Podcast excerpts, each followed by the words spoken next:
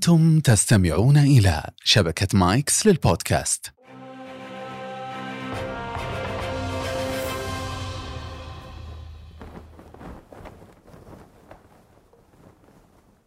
أسعد الله أوقاتكم كل خير. أهلا وسهلا فيكم مرة ثانية في حلقة جديدة من بودكاست على بياض. اليوم ضيفنا مختلف. موضوع اللي نحكيه اليوم مختلف. أنا متأكد تماما أن الموضوع اليوم راح نتكلم فيه يمس أي إنسان عامل بمعنى كلمة عامل سواء كان رجل أعمال تاجر موظف حتى العامل البسيط. موضوع حساس جدا وأيضا يشمل حتى الشركات والمؤسسات. موضوع آه راح نتكلم فيه في قطاع يعني عفوا القطاع اللي راح نتكلم فيه اليوم قطاع كبير جدا ويهم تقريبا نسبة نسبة كبيرة من الناس وهذا الموضوع هو التأمين التأمين طبعا الشغل الشاغل لكثير من الناس لهذا اليوم آه، اخترنا حقيقة ضيف مميز جدا في هذا الموضوع وتقريبا أنا إذا ما خانتني الذاكرة فهو قضى تقريبا ثلث أو أكثر من الثلث من عمره في هذا التأمين. رحبوا معي بضيفي العزيز والصديق والأخ الفاضل أستاذ ناجي التميمي. هلا أبو فيصل مرحبا الله يحييك تسلم أبو عبد الله وشكرا جزيلا على الاستضافة وشكرا لكم جميعا. الله يحييك ابرك الساعات. أبو فيصل إحنا في العادة بداية آه، أي حلقة نعطي تعريف بسيط للمستمعين المشاهدين عن ضيفنا. والتعريف هذا هو اللي يختاره. تفضل أبو فيصل. زين. بالنسبة لي أنا ناجي التميمي طبعا أبتليت بالتأمين زي ما قلت. وسالفة السنين يعني صار لي 27 سنة أشتغل ما شاء الله تبارك الله. فصدفة آه، دخلت على التأمين. أنا كنت بوزارة التجارة أنا بالاصل مهندس كيميائي. ما شاء الله. فكنت شغال بوزارة التجارة لكنه جاني عرض من التعاوني التأمين وقتها عام 96 فقلنا نجرب ودخلنا على التأمين. كان سعوديين قليلين وكانت الصناعة يعني بالنسبة لي كانت مغرية لأنها تعرف شغل نظيف. وكان متطور جدا هذيك الوقت يعني خصوصا التعاونية من الناحية التقنية والإمكانيات التدريب كذلك كان مغري. فاستمرينا فيه الحقيقة أنا آه، وحبيت الشغل لأنه التأمين فيه ميزة يمكن أغلب الناس يجهلونها. إنه قد ما تعلمت قد ما تجهل يعني يصير مغري لأنك ما تحس بالملل. آه، كل يوم تتغير الأمور ويطلع منتجات جديدة يطلع تحديات جديدة. فتخليك دائما آه، فعلا عندك نوع من الحماس يعني قطاع متجدد. متجدد جدا وما في هالملل. فاللي صار بديت مع التعاونين الحقيقة وأعطونا الفرصة إن الشباب السعوديين اللي كانوا وقتها الحقيقة عندهم برنامج تدريب ممتاز. وبديت معهم و... آه، لكن عام طبعا 99 2000 آه، رحت مع ميونخري كدرة جوب تريننج اللي هو تدريب, تدريب على العمل. على العمل. إيه، بميونخ 10 10 شهور. أعطتني حقيقة فرصة بعد على الاطلاع أكثر على اعاده التأمين وعقود اعاده التأمين والتحديات والسوق الألماني والسوق العالمي. ورجعت وقتها مع الزملاء بالتعاونية وأسسنا الحسابات الرئيسية اللي تهتم بالعملاء الكبار. آه، فكنت جزء منهم كنت مسؤول عن المنطقة الوسطى. آه، بعد وليلة سنة 2007 اللي هو بعد 11 سنة كنت طلعت على فريق تأسيس ملاذ. وقضينا أربع سنوات هناك. وكان الأساس اللي يعني استراتيجيتهم هذيك الوقت أنه آه، يستحوذون آه، على عدد كبير من أو عدد معقول من العملاء الكبار عشان لأن هي شركة ناشئة يحتاجون لاسمهم إنه ينعرف إنهم قادمين يقدمون خدمات لشركات كبرى. فكنت أنا جزء الحقيقة من الفريق ونجحنا حققنا الاستراتيجية الأولى. آه، بعدها نقلت على مع روبرت فليمنج اللي هم RFIB. كان عندهم تأسيس فرع بالسعودية ويحتاجون يكونون تحت نظام آه، كان وقتها نزل التنظيمات اللي هي التنظيمات الجديده للتامين إيه. ساما إيه، للبنك المركزي. آه، أسسنا مع مع الفريق آه، وقتها RFIB بالسعودية. قضيت حوالي سنتين. بعدين لأنه صار عندي الحين شغلة التأسيس يعني هواية فرحت لتحدي ثاني اللي هي إعادة هيكلة. رحت مع أيون. كنت رئيس تنفيذي لأيوم بالسعودية وعضو مجلس إدارة من عام 2012 إلى سنة 2019 بعد سبع سنوات. فكانت مهامي إعادة هيكلة أيوم بالسعودية وكان الحقيقة اكتسبنا معرفة زملاء وعملاء وكذلك التعرف على جزء من الشركات اللي يسمونها الشركات العالمية وال multinational وهذه خلال السنوات هم امتدت مهامي إلى أنه أكون مسؤول عن بعض يس- يسمونه يعني وقتها رئيس تنفيذي على المنطقة أو على ال region فكنت مسؤول عن السعودية وقطر والبحرين. كذلك كنت يعني رئيس تنفيذي مشارك co-CEO على ال Middle East المنطقة الشرق الأوسط من 2016 إلى 19 آه، وكذلك بعض أعطوني بعض امتداد للوظيفي إنه أساعدهم كرئيس تنفيذي لأيون هويت اللي هي شركة متخصص متخصصة باستشارات الموارد البشرية وهذا آه، 2000 تركت سبتمبر 2019 إلى تحدي جديد اللي هو بعد مشابه يعني نوعا ما اعاده الهيكلة. آه، لا وسيط آه، سعودي يعني بشركة بيت التأمين ومنصة تامين كانت جزء من الترخيص. فالحمد لله توفقنا وقتها إنه آه، نساعد يعني يسمونه تعرف كعلامة محلية وبراند. وكذلك من ناحية آه، يعني تعزيز آه، البيع الإلكتروني وكذا. فكملت معهم ثلاث سنوات. وعقب رجعت لهوايتي الثانية رجعت على مارش. ك managing director وأنا رئيس تنفيذي للنمو والاستثمار بالسعودية لمارش طبعا آه، الهدف إنه نحاول نخدم آه، ننقل بعض ال- المعارف وبعض المنتجات وبعض ال- الحلول للسوق المحلي. مارش شركة كبرى هم أكبر شركة وساطة بالعالم. آه، فصار لي ست شهور بهالمهام ونتمنى إنه نتوفق ونخدم هالسوق ونخدم هالشباب السعوديين وعلى قولتك رجال الأعمال والسوق المحلي. آه، بيئة ال- التأمين تطورت كثير. آه، فأنا ودي أكون جزء أنت جزء نكون جزء من المستقبل يعني أو. نساعد فيه. بس آه، فيه ما شاء الله أنت بديت مع تعاونية تأمين بعدين ملاذ. لأن هذه شركات تأمين بعدين رحت مع أيون أيون وسيط. بعدين آه، استمريت ما زلت الآن في شركات الوس- الوساطة التأمين. إيش الفرق بين التأمين ووساطة التأمين؟ صحيح.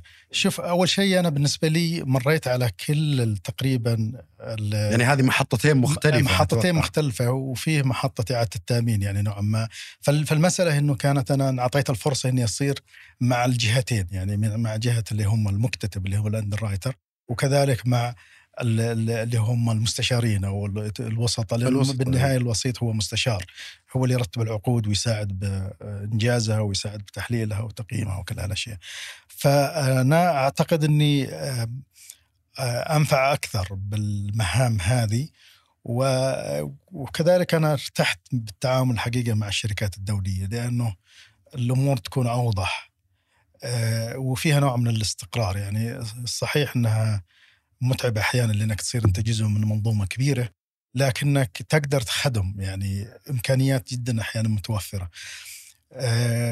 وبالنسبه لشركات التأمين هذا جزء من الخيارات اللي أنا أنظر لها لكنه شركات التأمين آه، فيها الحقيقة إجهاد أكثر من اللازم على الأقل أنا بالنسبة لي شخصيا لأنك تتعامل مع عدة شركاء يعني عندك آه، اللي هي السوق المالية عندك آه، جهات مستشفيات إذا إنك تتعامل مع كذا فأنا من ناحية لأنه اسمح لي مرات إحنا نخلط الإنجليزي وهذا لا لا ما خذ راحتك لا. يعني إنك تروح هنا أكثر من اللازم فعلى التنفيذيين حقيقة التحدي كبير. التحدي أكبر واحيانا يكون ما ما تقدر تقدر تخدم عميلك وأنا بالغالب أكون قريب من عملائي ومن موظفيني فهذه شخصيتي يعني انبنت على هالأساس يعني عز الله أما هذه إيه، هذه. ما يحتاج إيه. هذه أنا جربتها معك وأنت على مستوى حتى موظفين ولا اصدقاء وكلهم ما شاء الله تبارك الله. طيب أبو أبو فيصل الآن هذه ما شاء الله التجربه بين هالمحطات بين شركات التأمين وشركات الوساطه وشركات إعادة التأمين. لو بس نعرج تعريج بسيط كذا على أنواع التأمين ال يعني ماني بقول المنتشرة والمعروفة خلينا نتكلم عنها ك يعني نفصل في شوي في أنواع التأمين. صحيح هو بالنسبة للمنتجات اللي الناس يوميا يتعاملون معها اللي هو التأمين الطبي والسيارات بالضبط. آه، وهذه أكثر الناس تهم الأفراد يعني بالغالب وتهمهم كيف متوفر وأسعارها وشروطها وكذا لكنه طبعا للشركات تأمينات عدة آه، مختلفة وكل شيء ممكن قابل يتأمن يعني التامين للطيران التامين الهندسي تامين الممتلكات البحري للسفن وال- والبضائع اللي آه، ممكن إنه يمكن إنه ربما يكون الأيام هذه اللي عليها طلب نشوفه يعني إحنا كنا كجهة استشارية نشوف طلب على تامين آه، آه، الدينا واللي هو تامين التنفيذيين والمدراء على أخطائهم. رؤساء التنفيذيين. مسؤوليات لأنهم أحيانا يكون عندك أحد التنفيذيين ولا مدراء واعضاء مجلس الإدارات يرت يعني يكون عندهم خلل بالغالب إهمال يعني بيصير أو قرار خاطئ. خاطئ. إيه يكلف شركات ويكون يرفع عليهم قضايا سواء من المساهمين أو أحيانا من موظفينهم. أحيانا بالغ... في قضايا ترفع من الموظف يعني انك إنك تمشيه بطريقة غير يعني يسمونها تصريف أو ما هي. من ال ال يعني ما هي بالطريقة السليمة المفروض الإجراء اللي يصير فيها. فترفع هالنوع من القضايا يتحملها اللي هو التنفيذي أو الرئيس التنفيذي أو المدراء أو المدير. آه، لكن هالنوع من التغطيات توفر لهم الحماية إنهم لو صار عليهم آه، قضايا تتحمل المصاريف تتحمل القضايا القانونية وكذا. شفنا طلب بعد على السايبر اللي هو تأمين السب السبراني. فهذه يصير الحين تعرف آه، هذا هذا منتج جديد منتج الآن موجود هو بس إنه صار عليه طلب شديد بعد الأحداث خصوصا بعد الك- الكوفيد لأنه صار الناس عندهم توقف آه، بسبب الضربات الهجمات الإلكترونية.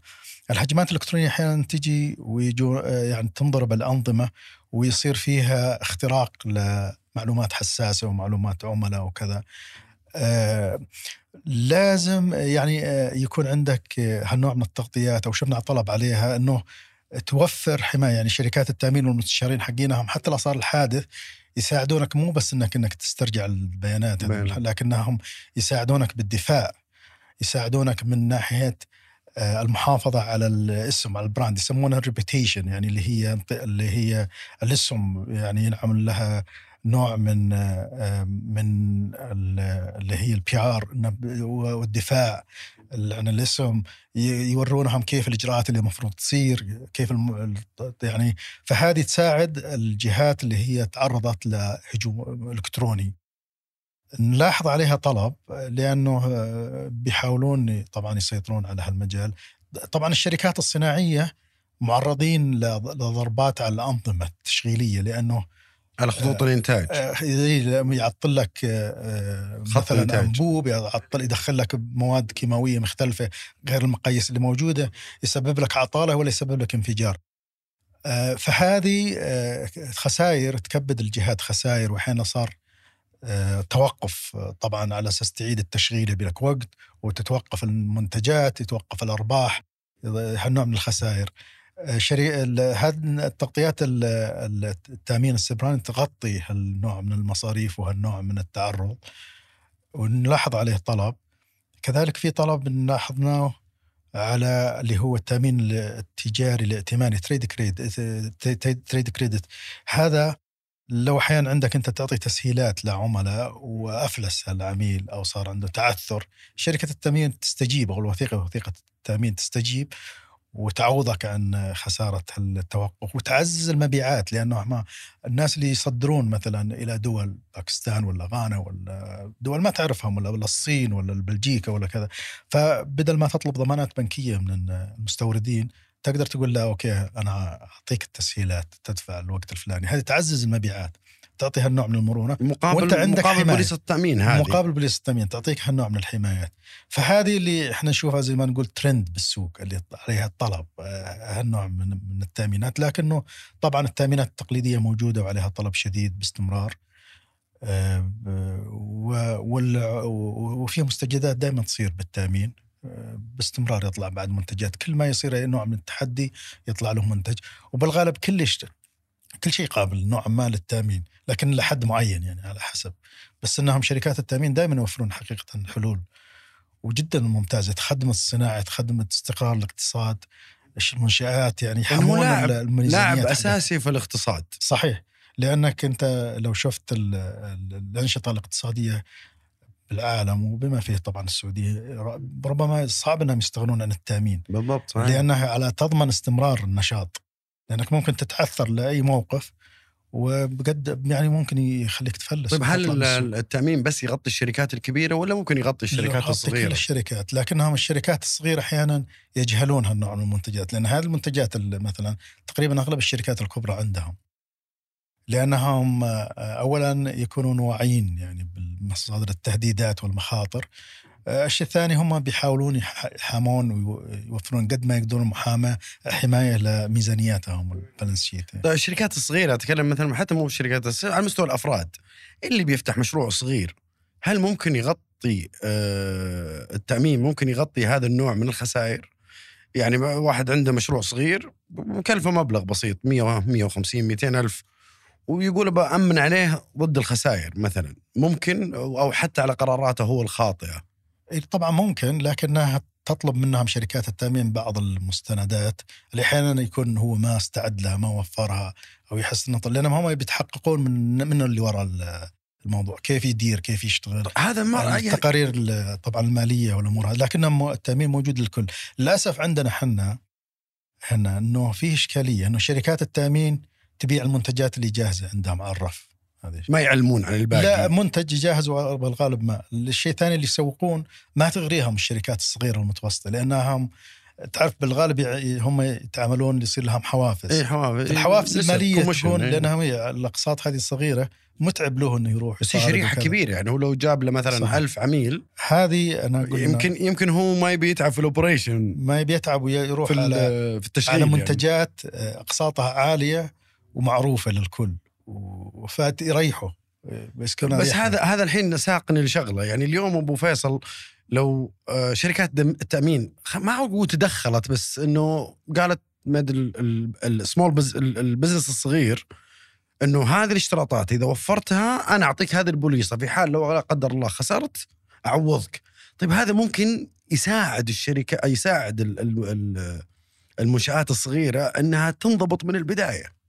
صحيح وهو التأمين يعني لها دور فعال معناته. شركات تأمين هو كذا التأمين هو اللي غالبا يضبط ويحسن المخاطر يعني اليوم بالضبط. أنت لو عندك مستودع ولا عندك حتى شركة لو ما آمنت تجهل أمور كثيرة تخص إدارة المخاطر والمحافظة على الأصول والحمايات من ناحية المخاطر ال- اللي هي الفيضانات أو حتى من ناحية الحريق. فهم يجونك. يساعدونك يساعدونك من ناحية المواصفات المطلوبة يساعدونك من ناحية هندسية على إنك تحافظ يعني على أكثر مقاييس ولا أكثر إجراءات المفروض تع- تعمل فيها على أساس تحافظ على الأصل. لأنهم هم الحين دخلوا معك شركاء. فهي هم بالدرجه, بالدرجة الأولى حمايتك. آه هذه الميزة الحقيقة الاساسيه بالتأمين يعني إنك لو دخلت معك شركه شركة تأمين آه تساعدك على إنك تحافظ على الأصل بغض النظر كم تقصد تدفع من الأقساط لأنهم المعرفة الهندسية وراء الموضوع ترى يعني قيمتها لها أبعاد. كبيرة إيه. ولها قيمة عالية قيمة إيه وأنت قاعد عالية. تدفع صحيح. ليش الناس قاعدة ماخذة فكرة صحيح. إنه شركات التامين تاخذ أقساط عالية صحيح هو إحنا أحيانا يكون مو- موضوع يعني شوية يعني بس فن لأنه مثلا موضوع ال- ال- التأمين السبراني.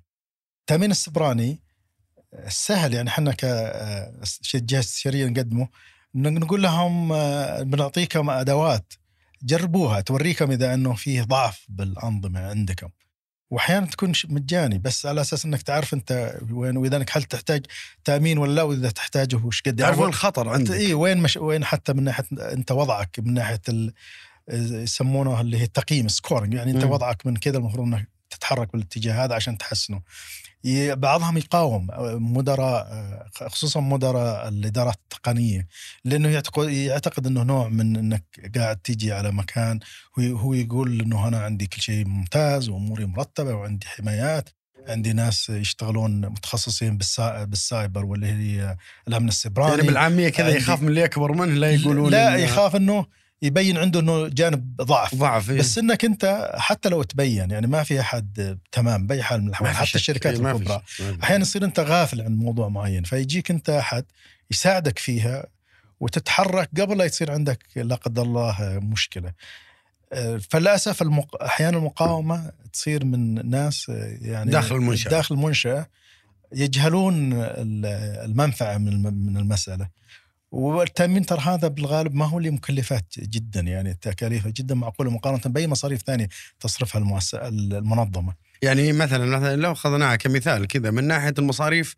كنسبة من ناحية المصاريف على المنشأة كذا كم تشكل يشكل قسط التأمين على على على المنشأة؟ هو بالغالب يشكل جزء كبير يعني لو تقينه تقارنه بالتأمين التقليدي التامين الطبي امم التأمين الطبي يدفعون ملايين جزء كبير ولا جزء صغير كبير؟ ولكن إيه لو تجي للتأمينات الأخرى الحماية الثانية جدا متواضعة نسبة إيه، هذا اللي. أقصده. إيه لكنهم ما ينظرون لها النظرة الشاملة هذه إنه أنا آه. بدفع مبلغ ما هي في مشكلة إنه يكون عندي شيء ما يخص الأمن السبراني في شيء يخص حتى تعاطل الأعمال ولا شيء يخص المسؤوليات العامة ولا هذا لا يروحون على اغلب المنتجات طيب هذه التقليدية. من أبو فيصل؟ مسؤوليات شركات التأمين أو شركات أنتم كمستشارين إنكم ما توعون الناس ولا مشكلة الناس اللي هي ما تبغى تتعب وتدور؟ هي المسؤولية مشتركة مشتركة بين الاثنين. مشتركة أوكي. لكنه وأنا أقول لك التوعية طبعا مهمة. م- مهمة ولا هي حسب اللي المفروض إنها يعني لو المت- الم- المتوقع مننا ومن يعني كنا كصناعة يعني نتكلم عن كل الناس الشركاء بصناعة التأمين ففي ضعف مؤكد من ناحية التوعيه وكذلك ضعف من ناحية الصرف على المواضيع هذه. آه، والجانب الثاني اللي هو من جهة العملاء يعني لأن تعرف الناس آه، التأمين ما يشوفونه يعني إلا وقت ما يصير عنده مشكلة. امم فيقول لك أنا ليش أحط فلوس وأحط كذا مقابل أشياء؟ يعني اليوم إذا ما تجبرهم إنك لو ما يجبرهم الدفاع المدني إنهم يحطون أنظمة حريق وتكلفهم ما وأنظمة. استكشاف للدخان وأنظمة إلكترونية وكاميرات وكذا ما حد حطه لأنه يحس إنه تكلفة عليه فاضي مصروف الفاضي إيه. إيه. فهي كل الحمايات آه، نادرا ما آه، تشوفها ما, بعينك ما تشوفها بعينك ونادرا ما ناس عندهم استعداد يصرفون فيها وعلى مستوى العالم الدول المتقدمة والدول اللي كانوا آه، يعني أخذت منهم وقت على أساس إنهم يقنعون الناس. وحتى هم كأفراد. يعني تشوف مدفوعات اللي يدفع الفرد السويسري مقارنة بالسعودي مم. يمكن هو يجي 10 أضعاف السعودي. وحنا نتغالى لأن هناك ما يتحرك أمور كثيرة بحياته ما تتحرك. اللي يكون. مضبط أموره بالتأمين بكل شيء يعني يتعلق فيه هم كأفراد. طبعا الصناعات تلقاهم عندهم تغطيات جدا مكتملة وممتازة.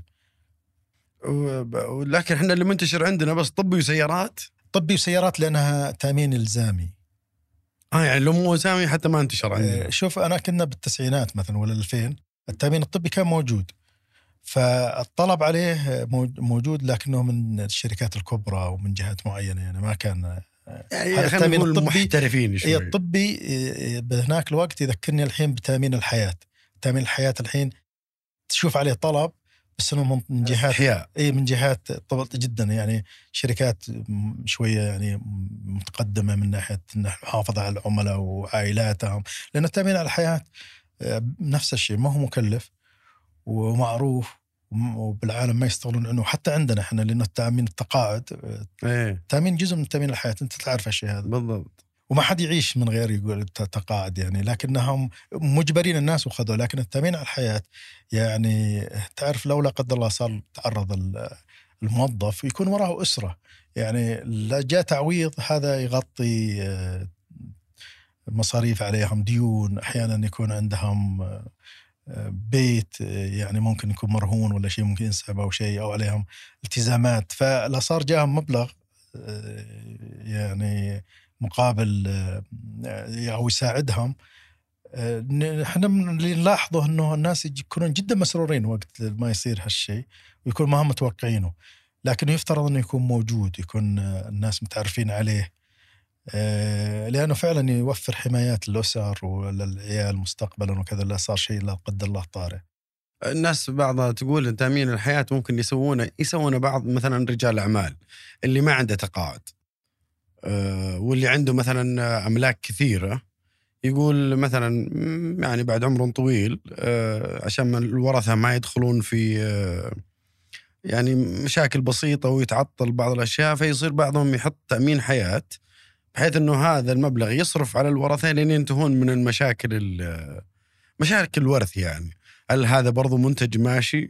هذا استنتاج ذهني الآن من عندي يعني مو بالضبط إذا فهمت الفكرة لا هو اللي, اللي مرة. أقصده اللي عليه الطلب عادة بالعالم هذا موجود تامين افراد هم يأمنون على إيه. يعني لكنه التأمين اللي نتوقع إنه يصير عليه طلب وهذا اللي هم الشركات يأمنون على موظفينهم.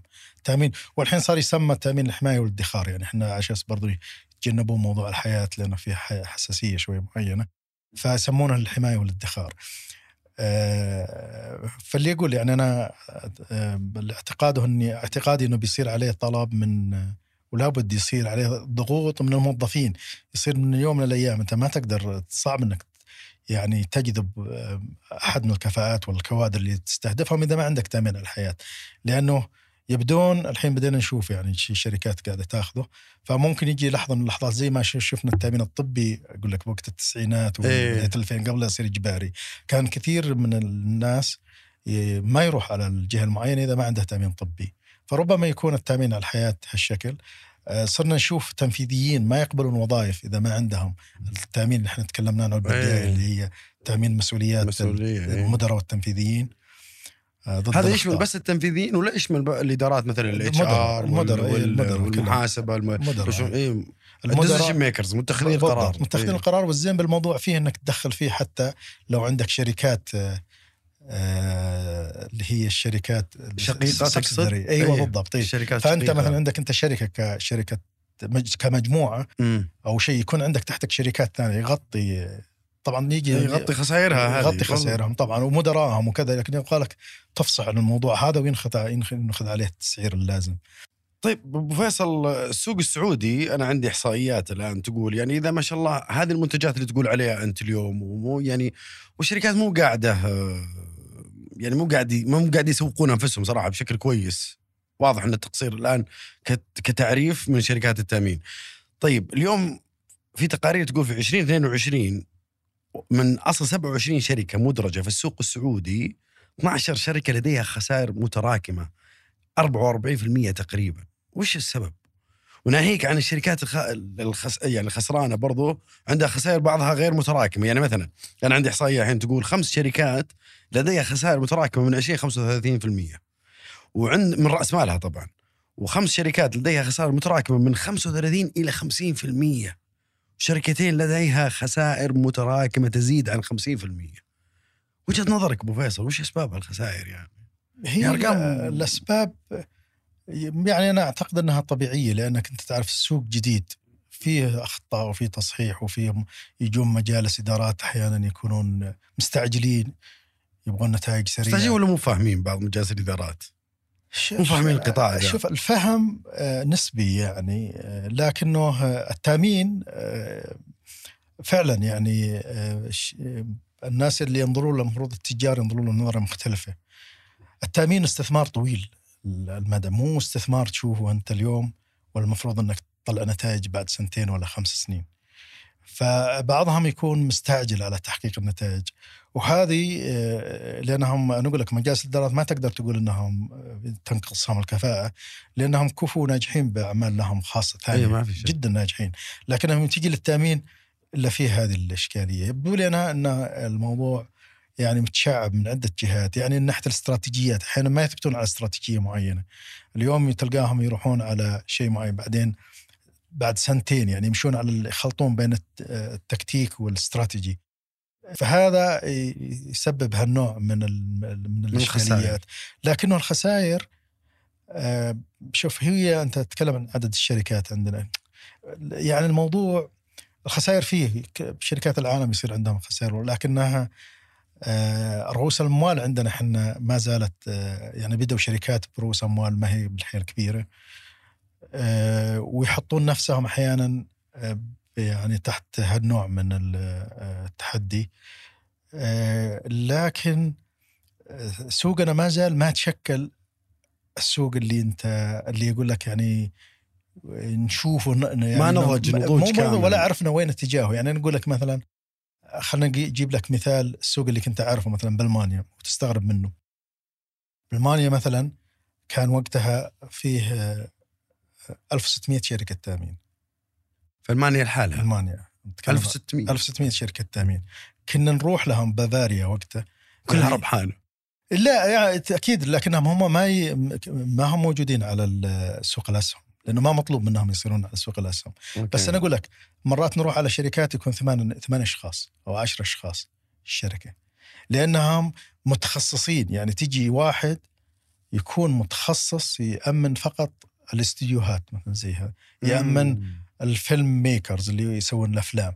بعضهم يأمن على نوع من معين من السفن أو نوع من معين من يعني تخصص دقيق تخصص دقيق. دقيق, بالضبط يشتغل شغلة معينة بس وهذه يشتغلونها وكذا.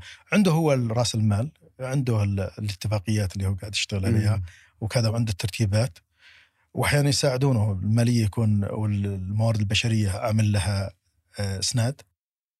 فهو بس معه القلم حقه وياخذ الحصص اللي هو يقدر ياخذها. بنفس الوقت موجود بهذيك الوقت في شركتين عملاقات يعني ميونخري وأليانس. ميونخري أكبر شركة إعادة تامين إعادة بالعالم. تامين بالعالم. وأليانس أكبر شركة تأمين بالعالم وقتها ونفس الشيء يشتغلون إعادة تامين لكنهم تاركين يعني نقول لك هم يقدرون ي... يستحوذون على ال- إيه إيه وعندهم ميونخري عندهم إيرجو.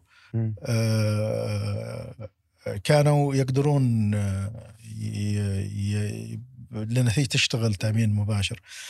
لكن فلسفتهم إنه نشتغل حنا على العالم. يعني وندعم السوق المحلي. موجودين هذول ال 600 ما في مشكلة إنهم يكونوا موجودين ويدعمونهم ويساعدونهم. آه، مو بالضرورة يقتلون المنافس. آه، هذا فكر. الحين طبعا بعد الاتحاد الأوروبي وبعد المتطلبات والاشتراطات اللي دخلوا فيها تقلصت الشركات بحدود 300 وشوي الحين أتوقع ولا شيء. لكن اللي يقول لك أنا هذا السوق اللي كان يشتغلونه وكيف شركات التأمين تفكر يعني مو زينا يبي يشتغل كل شيء وكلهم عندنا يش- يشتغلون نفس المنتجات تقريبا ونفس الموظفين تحصلهم هنا ويروح تحول هنا فهناك يشتغل على شيء معين ويكتتب فيه ويعرف هو تفاصيل هالشيء ويكون دائما عندهم كل المستحدثات فيها وهالأشياء. سوق ثاني مثلا سوق اليابان. اليابان فيه ثلاث شركات محلية طوكيو مارين وسيمبو جابان وسوماتومو على ما أعتقد. هذا عندهم فوق 90% من السوق متقسمين ثلاث يعني تقريبا حصصهم كل. واحد ماخذ ثلث تقريبا اي. في 50 شركة ثانية يشتغلون على الأقل من 10% وهذه أغلب الشركات الثانية أجنبية فروع الشركات الأجنبية لكن السوق الياباني مختلف يعني هم عقليتهم تلقاه الموظف يستمر مع الشركة طول حياته العملاء تلقاهم مستمرين بعد ما فعندهم ثقافة نوعا ما مختلفة ف- يعني أشبه للولاء ولا عندهم ولاء شديد يعني على أي حال يعني سواء موظفين ولا ولا ف... فتختلف يعني تركيبتهم. فبس أنا أقول لك الفرق بين السوق. إحنا عندنا السوق السعودي اللي تتكلم عن 27 شركة راح تتقلص يمكن حسب اللي إحنا قاعدين نشوف يمكن ولا بحدود ال 15 18 شركة ولا شيء. لكنه تتخل... عفوا بتتقلص بتطلع ولا لا بتندمج؟ بيندمجون يعني الاتجاه آه، الاندماجات إيه. على أساس يعززون آه، رؤوس الأموال موقفها المالي قدراتهم وقوتها، الفنية إيه. والتقنية وكل هالأشياء.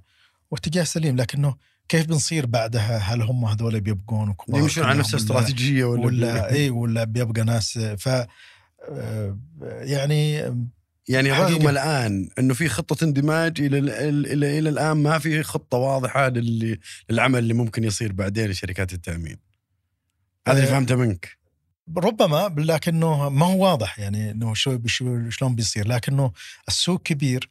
والسوق آه، يعني مستقبل يعني اقساط التأمين بترتفع يعني خلال السنوات ست سبع سنوات ما في شك القادمة. عندنا أنا عندي محور واحد بس طبعا يعني هو كثير يهم الناس اللي هو بوليصات تامين مر... هذه الحالة المركبات السيارات ارتفعت 200% يعني لا بغض النظر عن الارتفاع يعني بيكون فيه إحنا عندنا إيه، أعمال جديدة عندنا يعني أقول لك بس شيء إيه. منتج واحد شوف شلون إيه. صار عليه هذا لا، لا، الديماند العالي يعني اقتصادنا والخصخصة إيه، الفرص بالضبط. للتأمين كبيرة مم. منتجات المفروض تنزل جديدة فمتوقع إنه يتضاعف إلى حوالي ثلاث أضعاف يعني خلال الست ثلاث أضعاف. رقمها اليوم اي اليوم مجمل اقساط التامين إيه. بحدود 44 مليار 45 مليار اليوم. فالمفروض إنه تطلع فوق ال 150 مليار على 2030 ما شاء الله إيه لكنه آه، ولا بد إن هذه الشركات أكيد إنها بتتقوى بت- اللي تعلموا قد تعلموا يفترض آه، وانت تكلمت على موضوع تأمين السيارات تقول انه ارتفع 200 إيه هذا هذا محور الحالة أنا حاطه إيه. فالتأمين آه، يعني آه، ما ودي أعرج عليه الحين لكن تفضل طيب. سم سم. إيه لا لا. لا أنا كنت بودي نفصل أكثر في القصة دي بس تفضل تفضل إيه، تفضل فالتأمين مقبل يعني أقول على تأمين السيارات وتأمين تطور التامينات الأخرى. تب تكبر راح التأمين الطبي بيدخل فيه فئات ما زالت خارج ال- التأمين. لأن أنا منتج تامين السيارات والطبي بالذات كونه منتشر يعني هو أكثر اثنين من يعني من أكثر منتجين موجودة اليوم منتشرة ومعروفة عند الناس كلها اللي هو التامين الطبي وتأمين السيارات. ما دامك تطرقت له خلينا نتكلم عنه لأنه في تفاصيل كثيرة ومن ضمنها حتى يعني نبي نتطرق حتى لمساله ال- الاحتيال. في هذا الموضوع بالذات لل... لل... من من الطرفين يعني حقيقة بين ال- المستفيد وبين ال- الشركة نعم. أه، لأنه شوف أنا عندي هنا مثلا طبعا هذا هذه اليوم إحنا نتكلم في هذا الموضوع أه، يمكن هو أكثر شيء خبر منتشر إنه ليش بوارص التامين ارتفعت 200% خلال العام الحالي. إي نعم. وليش آه، وصل هذا؟ ليه- صار- ليش سبب الارتفاع إنه صارت بوليصه التأمين دبلت 200% أو مو دبلت دبلت مرتين. صحيح. شوف أنا أعتقد إنه التأمين قبل كان آه، آه، اللي يعني تتكلم عن السنة الماضية ولا قبلها ولا شيء.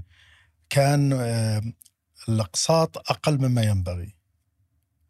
آه، كيف؟ تأمين الأفراد. كانت يعني مخفضة أو discounted لكن التصحيح اللي صار الفترة الأخيرة إحنا نسميه بالتأمين adjustment يفترض لأنه فعلا شركات التأمين تعرضوا للخسائر المفروض إنهم يصححون. بس التصحيح أنا من وجهة نظري الشخصية أعتقد إنه بعد صار أكثر من اللازم. رفعوه يعني بشكل بزود. كبير. حتى أنا سيارتي ما ما انتهى إلا بآخر لحظة لأني توقعت إنهم صح يعدلون. رفعوه على 30% تقريبا. آه هو عادة شركات التامين لأنهم هم تعرف يتعاملون مع أوعية. وأنا عندي هات 10 يعني 100 مليون ولا السيارات ولا شيء. ولا ونفس الشيء المنتجات الأخرى. وعلى فكرة هنا ترى ما في إعادة تأمين، الناس يعتقدون إنه السيارات والطبي إعادة تأمين جدا جدا محدودة لأن الشركات كلها هي اللي تكتتب وهي اللي تحتفظ. يعني يشترون آه، إعادة تأمين شركات التأمين. آه، شركات التأمين بشيء ما يتعلق بالكوارث الطبيعية أحيانا. واحيانا إذا بلغت خسائرهم حد معين شركة إعادة التامين تبدأ يعني تتدخل تد- يعني بالضبط ياخذون آه، يعني تعزيز آه، أو إحنا نسميها إنه تريجرز يعني عرفت إنه خلاص آه، وصل حده وصل حد يعني يبغى هذا يطلع، يبغى التامين يتدخل إلى أنه بلغت خسائر الشركة لحد معين. التامين الطبي نفس نفس الموضوع. فالتدخل الشركات إعادة التأمين محدود جدا بالتسعير. لكن هم اللي يسعرون اللي هم الاكتواريين وكذا، الاكتواري لأنه هو يشوف توقعات مستقبلية أحيانا ويشوف على أداء ال- المحفظة. آه، تصحيحهم اللي يقول كان تصحيح كبير. أنا- أنا شخصيا استغربته رغم إني أنا ما أشتغل بتامين الأفراد لكني أعتقدت إنهم ممكن يصححون تصحيح بسيط ورب لكن ربما في جانب ثاني أنا أجهله إنهم راحوا. يعني هم يفترض يرفعون على الناس اللي عندهم مطالبات وعندهم حوادث وت... ويعني آه، تعدد بالحوادث يعني إيه اللي عندهم حوادث. متكررة قصدي متكررة يرفعونه ربما الشركات نوع من ال- ال- التوازن الاجتماعي ولا شيء عشان ما يطلعون هالفئه برا. يعني ممكن يرفعون على الناس اللي عندهم حوادث لكن يرفعوا يدفعوا 30 40 ألف. فرضا. ويمكن هذا يقدر خلاص ما يقدر يسوق ما يقدر يركب سيارته. مثال لأنه عنده تعدد ويخصم على الناس اللي ما عندهم حوادث. لكن يبدو لي الاتجاه اللي نعمل إنه آه، خلنا نرفع نسبيا على الناس اللي ما عندهم حوادث ويرفعون بعد على الناس اللي سببوا حوادث. لكنها ما هي اللي هي طيب ما الفني. فنيا يفترض إنه لأنك أنت تشوف أنت بأوروبا ولا أمريكا مرات ناس ما يقدر يسوق لأنه رفعت عليه شركات التأمين. لحد إنه ما عنده القدرة إنه يدفع قسط التأمين آه، اللي هو المسؤوليات. طيب أبو فيصل. أنا أنا وش دخلني أنا إنسان كويس وملتزم. وما قد سويت حوادث. ترفع علي عشان واحد آه، يعني حوادث كثيرة ومو مه- مهمل و ما يعني ما مو آسف مو بصحيح يعني. أنا أتوقع من وجهة نظري يعني. يعني خليني ما ودي أذكر إحنا سعوديين أو غير سعوديين. بعضهم والله تشوفه في الشارع ماخذ راحته في السواقة. لا أنا متأكد تماما رفعوا عليهم رفعة كبيرة على إيوه حتى رفعوا علينا حنا بعد مو بس على صحيح. على أنا. أقول لك أنا هم بالغوا أنا من وجهة نظري يعني شخصيه إنه آه، صار فيه لكن بتبين معنا النتائج. شوف الشركات كلها شركات مساهمة. وإذا أنك يعني آه، إذا أنك بتحقق أرباح بيبين على طول يعني من هذا. لكنه أنا أقول لك أنا أعتقد إنه الموضوع موضوع فعلا وشفنا النتائج إنه في خسائر. إيه، المفروض إنك تكافئني أنا وتخليني أنا في ارتفاع ترى في ارتفاع بالتعويضات لأنه من أول التعويض كان لصار حادث ثلاث تقييم من ثلاث غراش وكذا يصير التعويض ما هو بالمبلغ. الحين صار لا. مو بعادل. نعم يا مو نعم يعني ربما يكون أقل من اللي الضرر اللي صار. الحين فيه لا جهات معينة تقيم وصاروا يقيمونه على ستاندر عالي. نشوف آه، آه، تعويضات كبيرة يعني أحيانا تروح للوكيل ويكلفك أقل من تدري أبو فيصل والله. أنا ودي إن التأمين يرفع على اللي يخالفون ويسببون حوادث لأنه على أساس إنه حتى تخف حتى المخالفات ويمكن أنا يمكن تخف الزحمة شوي يمكن نص إيه. الزحمة من اللي مخالفين يعني ما يعني إذا افترضنا إنه آه، زي ما تفضلت إنه مو مو بصحيح إن مثلا يعني بعض الناس يرتفع عليه بزيادة كونه حادث عادي ما اختلفنا. حادث عادي وسوء وكذا وسوء تقدير وصار حادث. آمنا بالله وقدر الله ما شاء فعل. لكن اتكلم على واحد معاندي بين الع... بين قوسين. إلا يبي من هنا ويجي واحد يصدمه هذا اللي ودك يعاقب. يعاقب صحيح. بالجهتين يغا- يعاقب مخالفة ويعاقب زيادة التأمين. صحيح بس هو صعب إنك تميز بين المعاندي وبين واحد يكون هو غافل يجيك أحيانا واحد كذا. وصادمه وجاء طالع من اليمين لليسار هذا معاندي. لأنه غلط واضح. ما أمسك من طريقك ولا راح مكان ثاني. واضح إني متحمل عليهم أنا شوي. تصير فهي آه، أقول يعني هي الموضوع توازن وموضوع إنه التكاليف لا أنا أقول ليش ما يصير في دراسة مرورية بين شركات التأمين وبين المرور نفسه مثلا. إنه يصير في هو يعني هو في تواصل مع المرور وفيه تخاطب وفيه لجان تجتمع وكل هالأشياء. آه، ولكن شركات التأمين هم يروحون يحصون يحطون توقعاتهم إنك بترتفع علينا هالتكاليف هالقد. بسبب هالشيء يعني بيكون إنه في عندنا تكرار الحوادث. يشوفونها يشوفون تكاليف بدأت ترتفع. يعني تكاليف الإصلاح ارتفعت. آه، قطع الغيار أحيانا ما تتوفر تكون أنا بسعر أعلى.